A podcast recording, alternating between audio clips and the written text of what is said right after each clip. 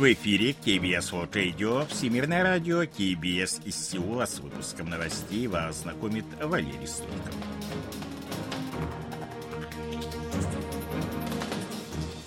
Основные темы этого выпуска Национальное собрание отклонило запрос на арест лидера оппозиции Ли Джеймена. Комиссия по правам человека Республики Корея призывает выполнить рекомендации Совета ООН в Объединенных Арабских Эмиратах введен в эксплуатацию третий энергоблок АЭС «Барака».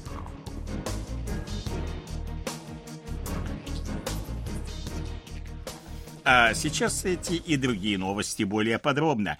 27 февраля Национальное собрание Республики Корея отклонило запрос прокуратуры на арест лидера крупнейшей оппозиционной демократической партии Тубуро Ли Джемена, которого обвиняют в причастности к коррупции.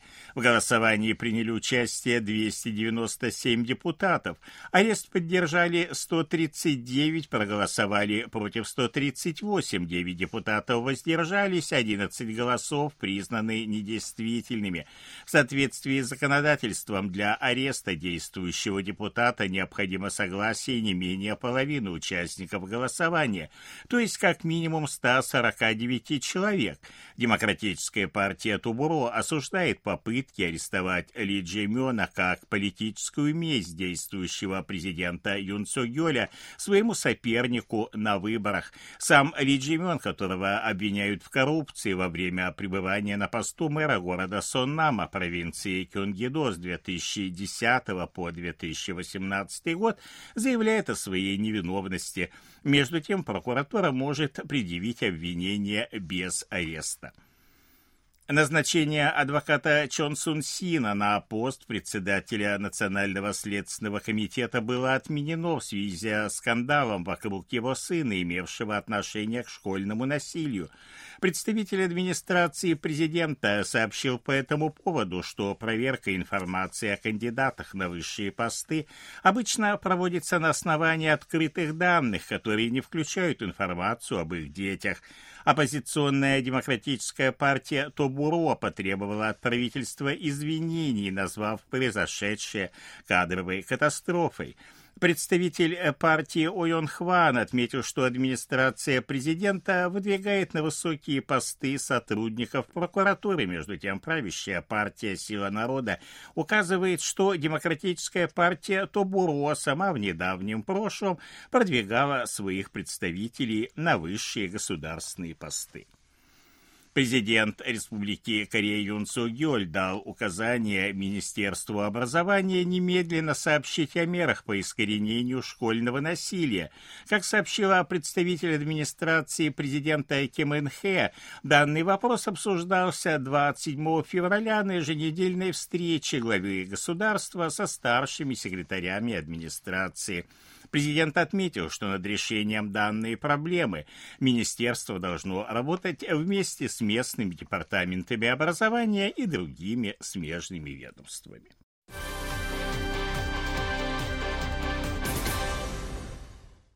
Национальная комиссия по правам человека в Республике Корея призвала правительство выполнить рекомендации Совета ООН по правам человека. Как заявил 27 февраля председатель комиссии Сон Духван, Совет ООН в своем периодическом обзоре ситуации с правами человека в Республике Корея рекомендовал Сеулу принять всеобъемлющий антидискриминационный закон и отменить смертную казнь.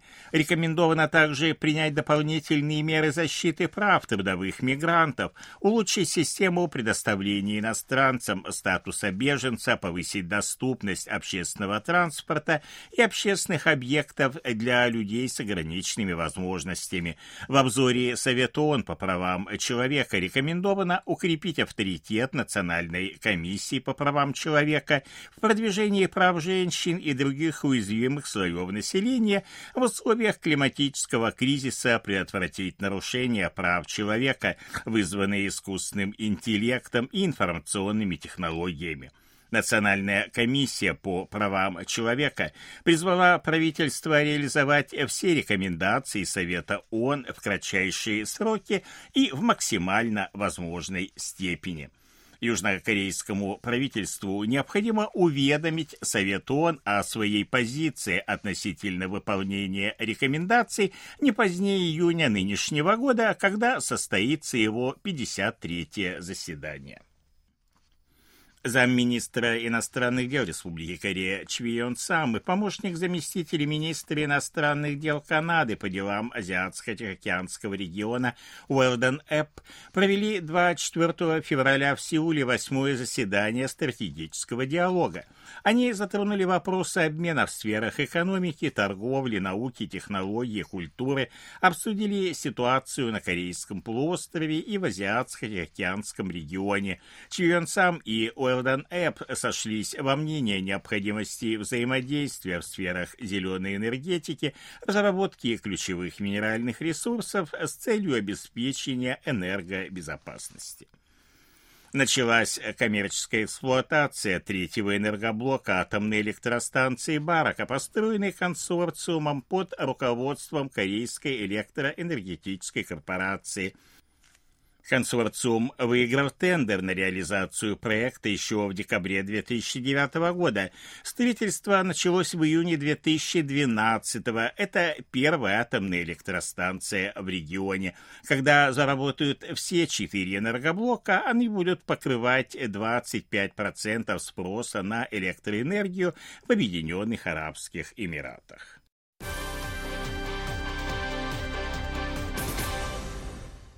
Как сообщил информационный телеканал KBS News, режиссер Ли Джин Йон, американка корейского происхождения, сняла документальный фильм, посвященный 120-й годовщине эмиграции корейцев в США.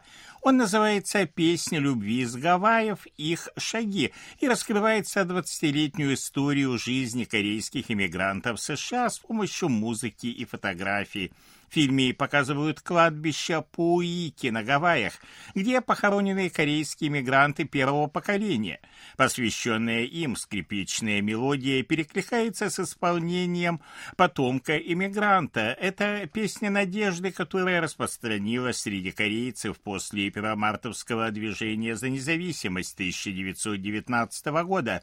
Она жила в сердцах предков корейцев, прибывших в 1903 году для работы на планете плантациях сахарного тростника на Гавайях. Они отдавали часть заработка за свой тяжелый труд на восстановление национального суверенитета Кореи. Постепенно количество корейцев на Гавайях увеличилось со 102 человек до 70 тысяч. В четвертом квартале прошлого года средний месячный доход 19,77% южнокорейских домохозяйств оказался менее 2 миллионов вон или полутора тысяч долларов. Об этом сообщили в Национальном статуправлении. 8,5% домохозяйств имеют доход менее 1 миллиона вон или 760 долларов. В минувшем году минимальный размер оплаты труда составлял 1450 6 долларов в месяц, хотя в четвертом квартале распределение дохода улучшилось, доля домохозяйств с доходом ниже минимального по-прежнему велика. По данным Корейского управления по контролю и профилактике заболеваний, 26 февраля были зарегистрированы 4026 случаев COVID-19 на 5186 меньше, чем накануне. Это минимальный показатель с 27 июня прошлого года. Сокращение связано с уменьшением количества тестов на коронавирус в выходные дни. Кроме того, наблюдается общая тенденция к замедлению темпов сроков распространения вируса.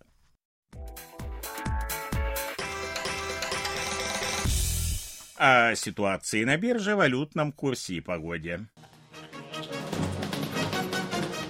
Главный индекс корейской биржи Коспи 2402,64 пункта, индекс биржи высокотехнологичных компаний Косдак 780,30 пункта, валютные курсы 1323 воны за доллар, 1394 воны за евро. В Сеуле переменная облачность, температура ночью до минус 4, а днем до плюс 11 градусов. Это были новости из Сеула.